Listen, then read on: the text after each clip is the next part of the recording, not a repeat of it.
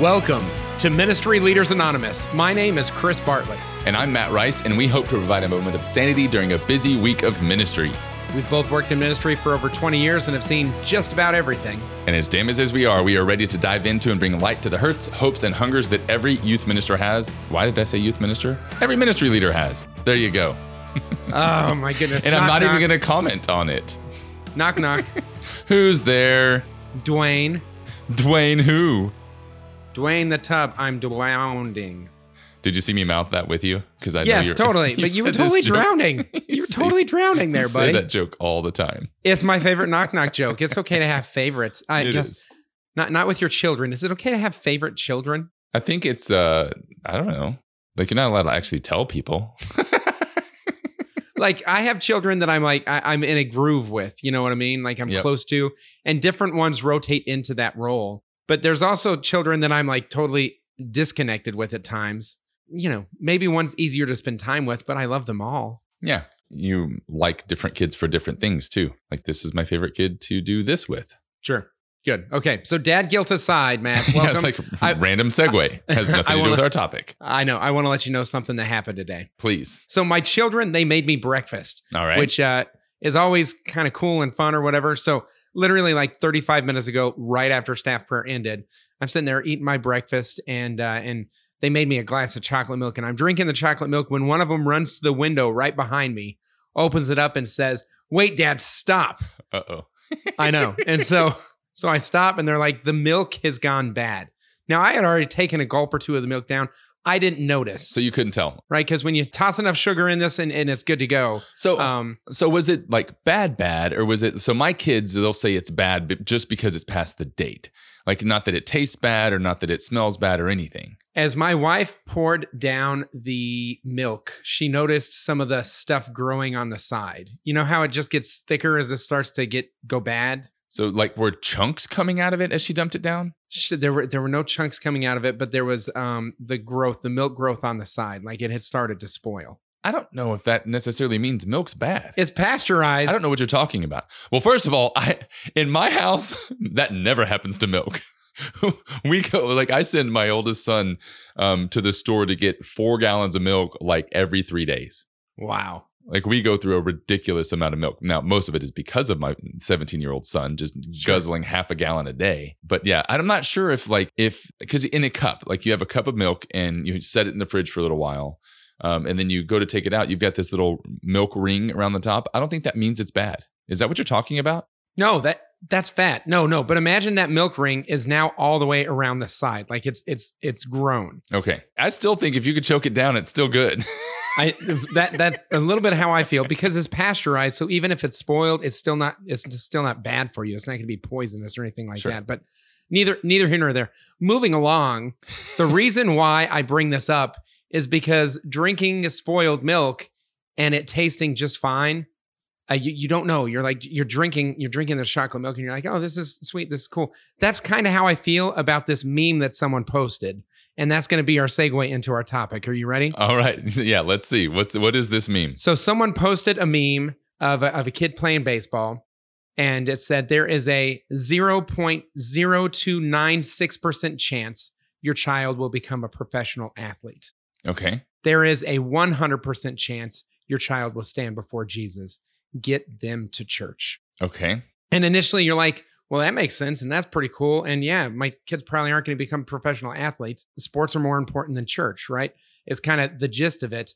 But when you start digging deeper into it, you start to realize like the, the, the milk here is a little bit spoiled, right? Okay. Because because why are my kids in swim team this summer? Like, why did we sign them up? Did, we sign them up because we want them to become a professional athlete? Probably not. No, we wanted You you sign them up to get them out of the house and give them some exercise, and so they'll learn how to swim. Exactly. So Yeah. the point of athletics is not necessarily to become a professional athlete, right? Yeah. But there is in ministry this tension between athletic commitments and uh, religious commitments. And there's this thought that anything that's not religious is not teaching them how to be Christ, you know, or how to be a Christian or how to be a good human. Well, and I think the, the the spoiled part of that kind of reality also kind of implies that Jesus is only present at the structures that the church has built. Yep. And that is not the case. Like Jesus went to my soccer games, Matt, when I was in high school. Yeah. And I was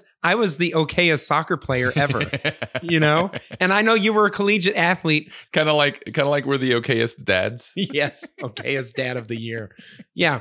And so like I know you went on to collegiate athletics, right? Yep, with, yep. with with with your swimming and things like that. So you reached a new level. Jesus was still there. Jesus was still there. He was he was a fan in the stands, but even when you were playing pickup basketball, which you did not go to college to play, Nope. Jesus was still like, "Hey, I gave that guy, that Matt Rice, I gave him his body and he's using it to do a jump shot." Yep. He missed, but oh my gosh, he's using it. You know, like that's one of the reasons why he gave him the body is so he could recreate or recreate who he is Yeah. by using the gifts he's been given. Like that's a beautiful reality that kind of gets forgotten, undermined, or slant, slanted against when we as ministry leaders implicitly resent athletics. Yeah. In, in contexts such as these. Yeah, Yeah, and like we we tend to see it as a competition um, with that. We we see how much young people are willing to invest. Young people and their parents are willing to invest in sports, and how little, like from our perspective, they're willing to invest in Christ or in the church or in religion or whatever you want to call it in their faith. And we we tend to get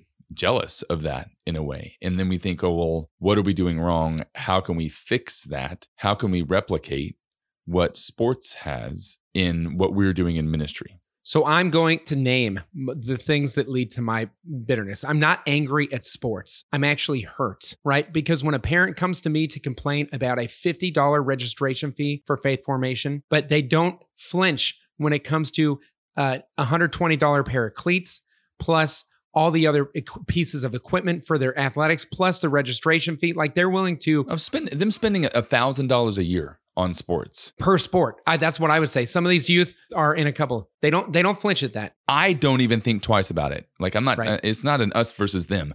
I don't think twice about it. But but a retreat that the church subsidizes that costs $150 per person, and we are charging the youth $115 per person to help cover some of the costs. Then all of a sudden, I'm getting complaints from parents I can't afford that. like that. That frustrates me. I don't believe you. Right? Yeah. I, see. I see the iPhone X in your Yeah. hand or in your son or daughter's hand, and their car is better than mine, and you're going to complain about a $115 fee. And granted, there's situations where the economics are so, and we want to make accommodations for that reality. But I see, anyway, so there's a priority in spending and stewardship that frustrates me. Yep. Right. There's also, I am hurt when the commitment level to church is almost like, well, I have to, so let's do the bare minimum. Yep. But when it comes to their child's athletics, they're like, well, if you want to get some extra coaching in regards to this aspect or that aspect, we'll get you some extra help. And they're willing to invest or overinvest in kind of that reality. That hurts. Well, and not only that, but they will, I will go out in the yard with my kid and throw the ball with him so he gets better at that sport, Right. you know, or go shoot with them and challenge him a little bit to help them get better at that sport. I'll have them perform in the house to practice. I'll practice with them in the house that sport. And that's not something that that parents typically do with regards to the faith at home. Correct. And in all fairness, I have been to your home. There's religious art, there's crucifixes in the rooms and, and things like that. So you can tell that you guys are Catholic. But there was also this mushroom looking thing in the middle of your living room. Yep. And I'm like, Matt, what is that? Matt has a son that is phenomenal at gymnastics. And so he calls his son down and says, Show Chris what to do. And all of a sudden, the kid starts doing it like, I don't even know what it was called, but he was Yeah. doing these things on it and he was just making magic happen. It was unbelievable. For those of y'all that know gymnastics, it's pommel horse stuff. It's it's the pommel horse mushroom, and yeah, he's spinning around it like crazy, doing flares, all kinds of stuff, um, Russians and stuff like that, which is just a lot of fun to see. But your house had these pieces in it to reflect both those realities. And I think that's okay. Yeah. Well, and and every time before a competition, my wife and I pray over our kids um, that they glorify God and that they that they exercise the gifts and the talents that they've been given. And then, like with that same kid, I'm I do what we call it donuts and dogma with dad. Last Friday, you know, we went to mass at eight fifteen in the morning. I took him out to a donut shop and we sat and you know went through the catechism specifically on some topics that I wanted him to learn on. You know, and so we're we're practicing that at home anyway, that's a, random segue. But so there's there's both. It's both and you know both are important in the formation of my child. But me as a ministry leader, I hold a little bit resentment because I see parents investing only in the sports side of things, and that hurts because I see that you're you are capable of investing in your child. And I've asked some of these things, and I get messages back saying, "Do we have to do this?" Which are basically coded ways for saying, "What's the least we can do to move this thing forward?" Mhm. and it hurts me as a ministry leader. And so some of these different posts or memes that kind of indicate like I am frustrated that people are more faithful to their child's athletics than they are to their child's faith formation. When at the end of time, one does matter significantly more than the other. But what I'm hearing from you and what I want all of us to hear is actually, I think that Jesus can utilize athletics in powerful ways to be moments where they grow and live out their discipleship in powerful ways. So we we were in swim team this summer, as I mentioned. My daughter wanted to get time improvements. That's the goal: time improvements, time improvements. And in the last three meets, she didn't get time improvements. She literally tied her time 0.00 seconds plus or minus on one of her things. And I was just like, oh, just one one hundredth of a second faster, she would have had it. So she comes to me and she goes, I don't think I'm good at swim team. I'm not going to do it anymore. And I said, Well, how do you define uh, good at swim team? Why do you think God called you to swim team? And she goes, "Uh, to, to get better. And I didn't get better. And she was frustrated. And I said, But what if God brought you here, not so you could be the best athlete here, but so when you're in the pit waiting for your next event, that you could reflect God's love to some of the people in the pit? And then she said, I actually did make two good friends this summer at the swim team. And eh, she shared the fact that God had utilized her being in athletics as a way for her to live out her relationship with Jesus Christ by sharing that with others. And I think that that perspective is sometimes lost because evangelization, we absolutely need people in sports so Yeah. that we can evangelize people in sports. like it just makes me think what would jesus do what what did jesus do with with regards to stuff like that did he yell at people because of where they were or did he meet them where they were why don't we meet them where they are why don't we have a program or some sort of not a program but like a session on athletics like how to glorify god through your athletic sport like i i don't think i've ever seen that as a workshop for parents or for young people ever I haven't either. I think that's an amazing idea. but then also, like parents need help driving their kids to and from events. Um, you've got sports events, you've got practices, and all this stuff. And I'm not saying that we become a taxi service or anything like that. But what if we were to coordinate something where we had volunteers to help parents drive kids to and from sports? And in that car, like in that time, you're developing relationships with these kids that are part of your program or whatever. And and you're leaning into and you're finding more about the sport they love. And then maybe later you've developed enough relationship to talk to them about how that reflects God's love and how how it reflects God, you know, whatever. So lean into it is what I'm what I'm saying. Instead of yelling at it and being mad at it, like find a way to lean into it. Right. And I think that there's something powerful about, and you mentioned meeting them where they're at. We had a discipleship group that I led, and Matthew kept missing because he had uh, his basketball team was moving on to the playoffs, and he kept missing because they had extra practices. And so once a month, we would do a social event. And on that social event, we decided instead of going out and getting hamburgers or something like that, we as a group were going to go watch Matthew play basketball. So we actually took it up and we all got on a vehicle and we watched him play basketball. And it was awesome. But at the same time, it was a little bit heartbreaking because Matthew actually only played for three minutes of that entire basketball game. He wasn't one of the best players or whatever. But the thing is, is he was just blown away that his brotherhood, the discipleship group, came to him. Yep. And I think that's one thing that sports give us an opportunity because we don't do well at celebrating youth enough, or we don't do well about celebrating those that we serve. And so, if you're serving adults and they have a softball team they're a part of, it's okay to go and uh, and and watch them and celebrate them as well. There's an incarnational reality that is provided or afforded us.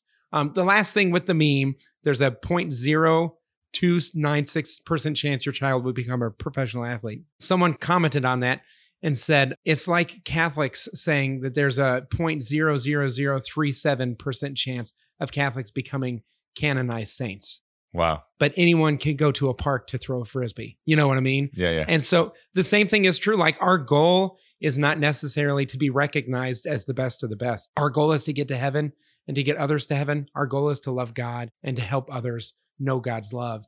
And that doesn't need a, a holy card to make that a reality. Yeah. There are literally millions upon millions of uh, saints that have not been formally recognized by the church through the process of being canonized. Um, but nevertheless, we still seek to strive to get everyone in a deeper relationship with Jesus Christ. A lot of the struggle with the sports versus faith issue or whatever tension, it's just so indicative of where we are with regards to discipleship and evangelization. You know, the young people or people are bought in to what it means to be a disciple of baseball or whatever.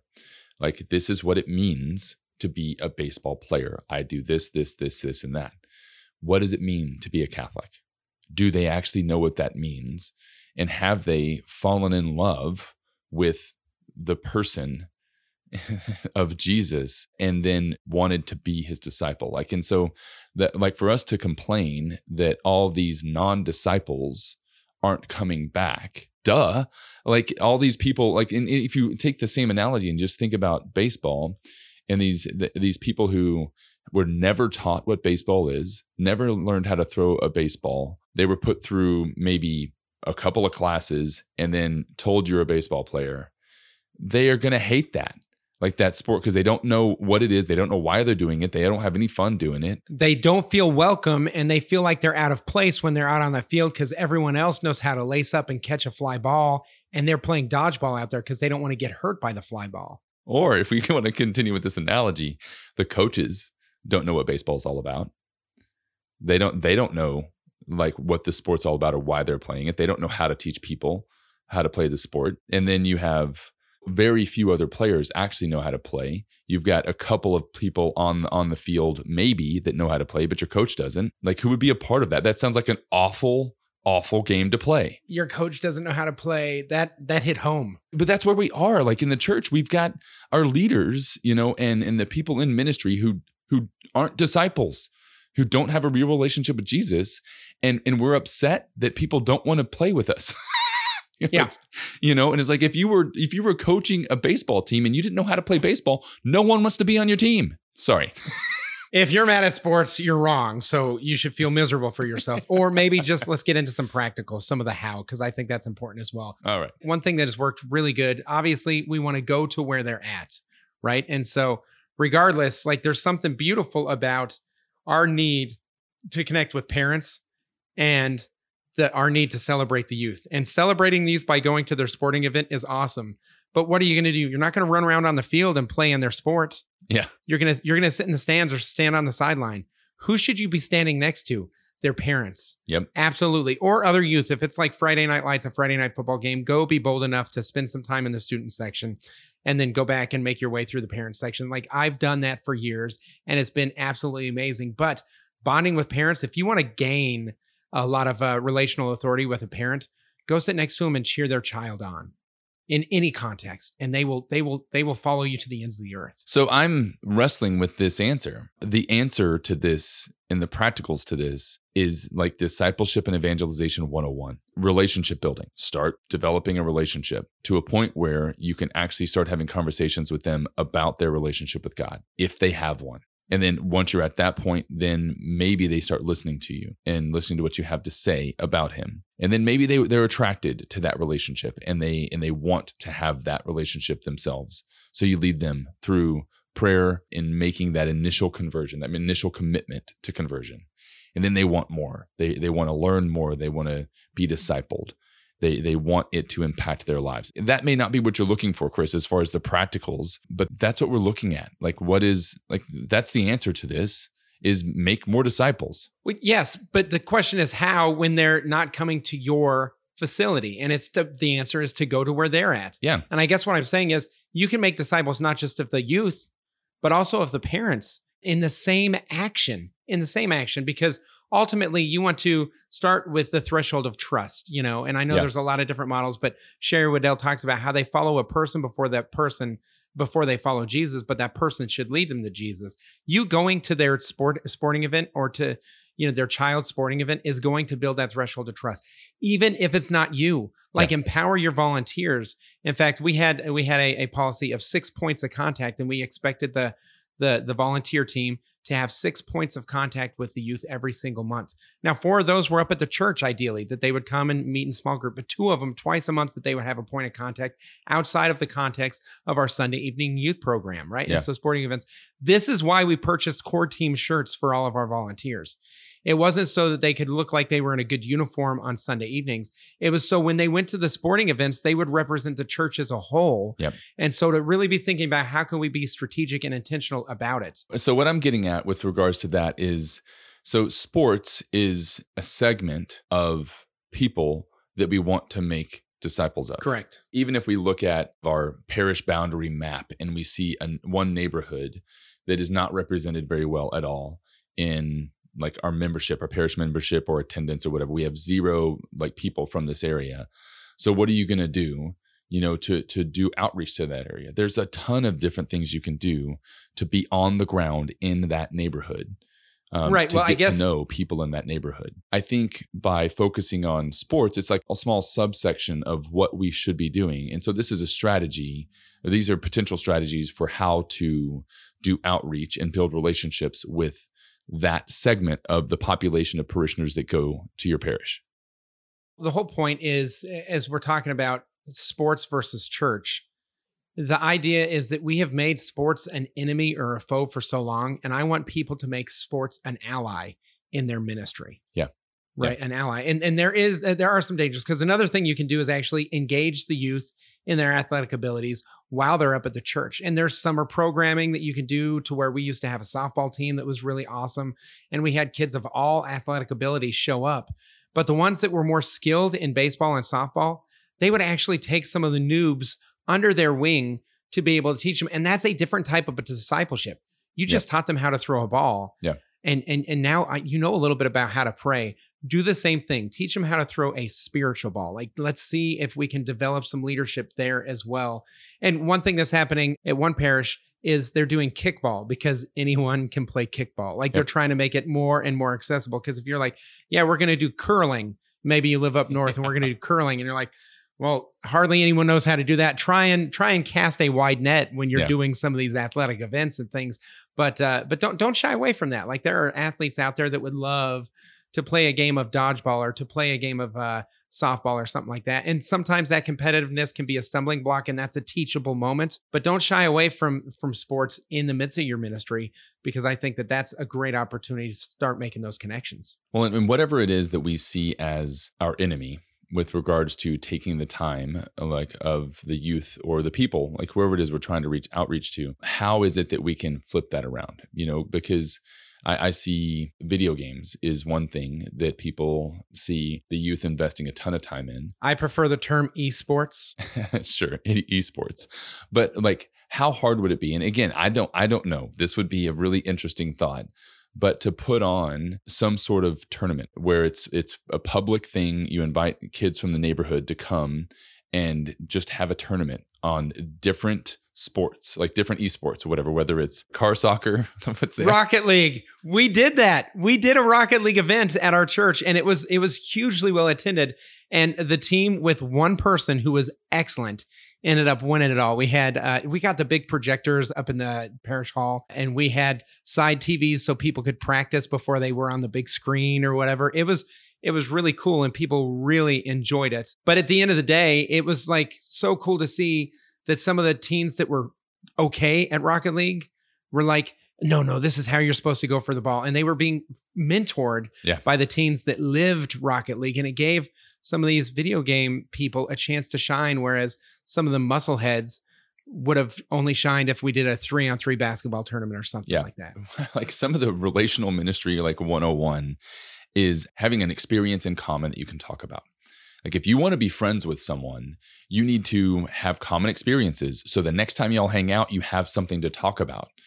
And so creating a moment like this where you think well there's no catechesis going on at this event. There's no teaching there's no church or whatever that's okay because what you're doing is you're creating like something to talk about when you see them at the next event whether whatever Yeah. it is Yes. whether it's at their sports event and you can ask them, you know, you can talk to them about, oh man, last time I saw you play, you know, this happened or whatever. So you're creating moments like this, and that can happen with sports. That can happen with anything. But you need, you have to have shared experiences to be to be able to actually have a conversation with someone. So, two more quick points. One is uh, don't be afraid to engage the parents as well. Yep. And in regards to that, we had some parents that were like going to volleyball tournaments all the time and they would miss their Sunday evening check mark for their attendance points and things like that. Well, I finally was like, what do you think we should do? Because the mom's like, I'm going to miss like half the sessions because I'm, you know, she's going to miss half the sessions because of volleyball. I'm like, what do you think we should do? She's like, well, I don't know, but if I could do some of the formation while we're away, that'd be great. So I gave her some of the curriculum and they popped a DVD in their van. So I guess it's back when vehicles had DVD players in them, you know, popped a DVD in their van. The mom would be driving and listening. The girl and two of her teammates that were driving with her, one of whom wasn't even Catholic, would be consuming the material. And then they would do discussion group in the car on the drive back from Dallas or whatever. Yep. Like that is awesome, absolutely amazing. But it didn't happen until we had con- conversation of like, and I said, I think that God delights in your daughter's volleyball. Yep. I think that He is proud of her and her volleyball, and I want to support you in that. We still need to do the formation. So, what do you recommend? And I would just pitch it to the parent. Mhm. And and so, and I- I've seen parents say, well, you know, this other parish nearby has Wednesday evening catechesis. Maybe we could go over there. But a couple of the parents have said, well, we'll do it. Is there a way that we could do it while we're traveling to these events? And I was like, brilliant. You know, Mhm. the second thing, and this is my favorite that I am uh, almost officially aged out of, but don't be afraid to use your own athletic ability to uh, to dive in. The color of money, right? Have you ever seen that movie? It's about Probably. Tom Cruise and he's going around and he's pool sharking people, essentially, right? Okay. and and and hustling people. Don't be afraid to hustle. So this the same basketball player Matthew, he ended up once he got confirmed just disappearing. And so I was like, Matthew, I can beat you in basketball. He's like, there's no way you can beat me in basketball. I said, then let's make this interesting. I said, let's meet up at the church, um, uh, you know, 45 minutes before our next discipleship group, because he was still coming to the discipleship group. And I said, and I'll give you $20 if you can beat me in a game to 11. I said, but if I beat you, you have to attend four Sunday evening sessions before the end of the year. And there were eight left. So it's basically every other one. Yep. And I didn't wipe the floor with him, but I made some shots that I shouldn't have. And the Holy Spirit totally brought it home. And he ended up honoring that. And he came to youth group about half the time for the rest of the year because of that little bet. And that was because I entered into his world. His favorite sport was basketball. And I Yep. entered into it. And I'm also PS six foot three, so it helps. Yeah, the height helps. So yeah, I agree, Chris, and I think that ministry leaders out there will see kind of what we're saying and, and be able to apply it across all different realms because every human, every person has something that they are passionate about and they're willing to invest their time in. And if we see that as, I I don't know, an obstacle, you know, as something that is not God given, you know, in in many realms. I'm sure there's some that are not God given, but Sure. you know if we don't see that as like something that god delights in them in what they do then like we're looking at it in the wrong way we need to take another look at the things that the people that we serve are passionate about and instead of fighting against them lean into them Amen. Yeah. And there's there's so many different ways to do that. And it's so important to note. You can do fifth quarter, like after the Friday night lights to to host an event there. You can journey with them in so many different ways. So don't be afraid to get creative in the way that you engage sports, but ally, partner with sports. Don't make it your enemy. And if you have some resentment, I want to let you know I have it too. But we just need to kind of give it over to God and ask God how we can utilize it. So you guys, thank you so much for joining us today. Let's continue the conversation online. Please send any feedback you guys have to mla at ablaze.us and share this podcast with someone And here at Ministry Leaders Anonymous, we believe that if you want to go quickly, go alone. and if you want to go far we go together Take some time this week to pray for other ministry leaders and look in your schedule how you can get to a sporting event. I know the pandemic made it impossible to attend some of these things. Let's go ahead and figure out how we can reintegrate ourselves into celebrating those that we serve on their own turf. we will see you guys next week on ministry leaders anonymous And God bless you.